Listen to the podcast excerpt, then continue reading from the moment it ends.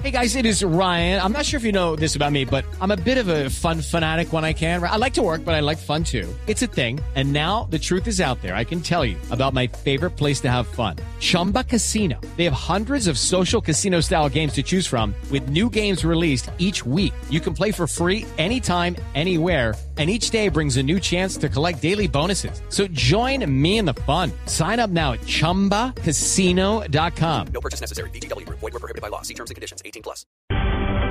12 a 11 minutos. Avanzan las investigaciones en la comisión de acusación dentro del caso Fidupetrol. De acuerdo con uh, esta investigación, se habría cometido cohecho. Lo que hasta el momento se ha encontrado, según publica hoy el diario El Tiempo, es que hubo una mayor participación de la que el abogado Pacheco ha admitido hasta el momento en este supuesto caso de soborno.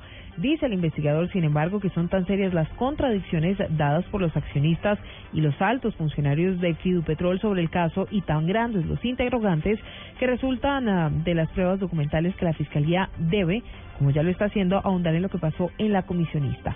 Además, el investigador considera que hay por lo menos 12 puntos sin explicación lógica en el asunto de la tutela, empezando por la contratación de un abogado que tenía menos conocimiento y experiencia en materia constitucional que otros abogados consultados por Fidupetrol. Además, no vivía en Bogotá y que pidió honorarios más altos de los 500 millones de pesos que de, que de otros juristas, pues, por llevar este caso.